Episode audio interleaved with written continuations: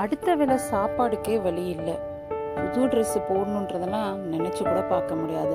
அப்படி ஒரு ஏழ்மையான குடும்பத்தில் இருந்து பிறந்து இன்னைக்கு சொசைட்டியில் ஒரு முக்கியமான ஆளாக மாறியிருக்காரு லலிதா ஜுவல்லரியோட ஓனர் கிரண்குமார். அவருடைய கதையை தான் இன்றைக்கி நம்ம தெரிஞ்சுக்க போகிறோம் அந்த காலத்தில் வந்து தென்னிந்தியாவில் நகைகள் மற்றும் நகை வடிவமைப்புக்கு ரொம்ப பெயர் போன ஒரு இடம் தான் வந்து ஆந்திர மாநிலம் நெல்லூர். இவர் வந்து நெல்லூரில் பிறந்தவர் நெல்லூரில் வந்து இவங்க குடும்பம் வந்து ரொம்ப ஏழ்மையான குடும்பம். ரொம்ப ஏழ்மையான குடும்பம்ன்றனால சாப்பாடுக்கே வழி கிடையாது.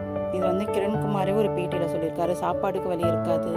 புதுசாக ஒரு ட்ரெஸ் வாங்கி போகணும்னு நினச்சா கூட பணம் இருக்காது. எப்பவுமே பழைய கிழிஞ்சு போன ட்ரெஸ் தான் போட்டுட்டு இருப்போம்.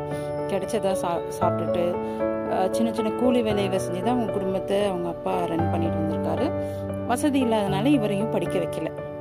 ஸோ இவர் வந்து வீட்டில் வந்து ஏழாவது எட்டாவது குழந்தை அப்படின்னு பார்த்துக்கோங்க. ஸோ வீட்லேயும் ரொம்ப கஷ்டம். அதனால் சின்ன வயசில் வேலைக்கு போக வேண்டிய கட்டாயம். அப்போ தான் இவருக்கு என்னன்னாக்க நகை தொழில் பற்றின அறிமுகம் கிடைக்குது. சின்ன வயசுலேயே. என்னன்னாக்கா நெல்லூர்லேருந்து தான் நகைகள் வடிவமைத்து தென்னிந்தியாவின் பல்வேறு இடங்களில் சப்ளை பண்ணுவாங்க.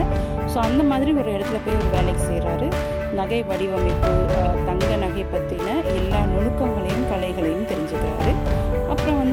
அந்த நிறுவனத்தில் இவருக்கு என்ன வேலை கொடுத்துருக்காங்கனாக்கா அவங்க ச கொடுக்கக்கூடிய நகைகளை எடுத்துகிட்டு வந்து சென்னையில் இருக்கக்கூடிய நகைக்கடைகளுக்கு சப்ளை பண்ணணும். அப்படி தான் அவர் வந்து இந்த தொழிலுக்கு வந்து அறிமுகமாகறாரு உள்ள நுழையிறாரு ஸோ நெல்லூரில் இருந்து நகைகளை எடுத்துகிட்டு வந்து இங்கே இருக்கக்கூடிய கடைகளுக்கு விநியோகம் பண்ணுறாரு அப்படி தான் அப்படி அவர் இங்கே வரும்போது சென்னையில் லலிதா ஜுவல்லரி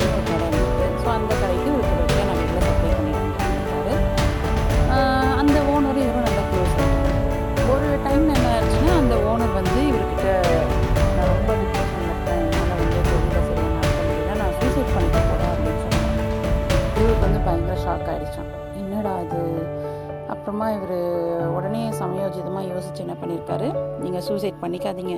உங்கள் கடையை எனக்கு கொடுங்க. நான் ரன் பண்ணி காட்டுறேன். உங்கள் கடையை வந்து நான் ஒரு பெரிய இடத்துக்கு கொண்டு போய் உங்கள் கடையை நீங்கள் எனக்கு கொடுங்க அப்படின்னு சொல்லி கேட்டிருக்காரு. ஸோ இவர் மேலே நம்பிக்கை வச்சு அந்த ஓனரும் கடையை வந்து இவர்கிட்ட ஒப்படைச்சிட்டாரு. அதுக்கப்புறமா இவர் வந்து ஏற்கனவே தங்க நகை பற்றின அந்த கலைகளையும் நுணுக்கங்களையும் அறிஞ்சிருந்ததுனால இவரால் வந்து சக்ஸஸ்ஃபுல்லாக அந்த அவர் வச்சிருந்த அந்த மொதல் கடையை நல்லா ரன் பண்ண முடிஞ்சது. அது மட்டும் இல்லாமல் இவர் என்னன்னாக்கா இவருக்கு தெரியும் நகை வந்து எவ்வளோக்கு தங்கம் எவ்வளோக்கு வாங்குறாங்க எவ்வளோ விலைக்கு தயார் பண்ணுறாங்க எவ்வளோ விலைக்கு விற்கிறாங்கன்றது தெரியும். அப்படின்றதுனால இவர் என்ன பண்ணாரு? அந்த சேதாரம் இருக்கு இல்லையா அந்த பர்சன்டேஜ் வந்து மற்ற கடைகளை விட லலிதா ஜுவல்லரியில் வந்து கம்மியாக கொடுக்க ஆரம்பித்தார் அதனால மக்கள்கிட்ட நல்ல வரவேற்பு கிடைச்சது. அது மட்டும் இல்லாமல் இவர் அந்த ஒரு கடையோட நிப்பாட்டில் கடைகளை வந்து தொடர்ந்து தன்னுடைய கிளைகளை வந்து விரிவுபடுத்தினார். ஸோ இப்போ தமிழ்நாட்டின் பல்வேறு இடங்களில் லலிதா ஜுவல்லரி வந்து இப்போ கிளைகள் இருக்குது இவரும் வந்து இவரோட இவருமே வந்து இப்போ சொசைட்டியில் ஒரு முக்கியமான ஒரு நபராக மாறியிருக்காரு. தன்னுடைய கடைக்கு தானே வந்து ஒரு விளம்பர தூதராகவும் மாறியிருக்காரு. ஸோ அவர் வந்து இப்போ என்ன சொல்கிறாருனாக்க சின்ன வயசில் எனக்கு போட்டுக்க புதுசாக ஒரு ட்ரெஸ்ஸு கூட கிடையாது. அடுத்த வேலை சாப்பாடுக்கே வழி இல்லாமல் இருந்தேன். ஆனால் இப்போது நான் ஆயிரக்கணக்கான தொழிலாளர்களுக்கு வந்து மாதம் மாதம் சம்பளம் கொடுக்குறேன். அவங்களுக்கு வந்து அவங்களுடைய வாழ்வாதாரத்துக்கு வந்து நான் வந்து பணம் கொடுக்குறேன் அப்படின்றது ரொம்பவே எனக்கு ரொம்ப சந்தோஷமாக இருக்குது அப்படின்னு சொல்கிறாரு அதாவது லைஃப்பில் வந்து நம்ம வின் பண்ணணும் அதுக்கு ஒரு வாய்ப்பு கிடைக்கும் போது அது சரியாக பயன்படுத்திக்கணும் அப்படின்றது மிகச்சிறந்த உதாரணம் இவர் அந்த ஒரு வாய்ப்பை பயன்படுத்தி இவர் அந்த நகைக்கடையை வாங்குறாரு.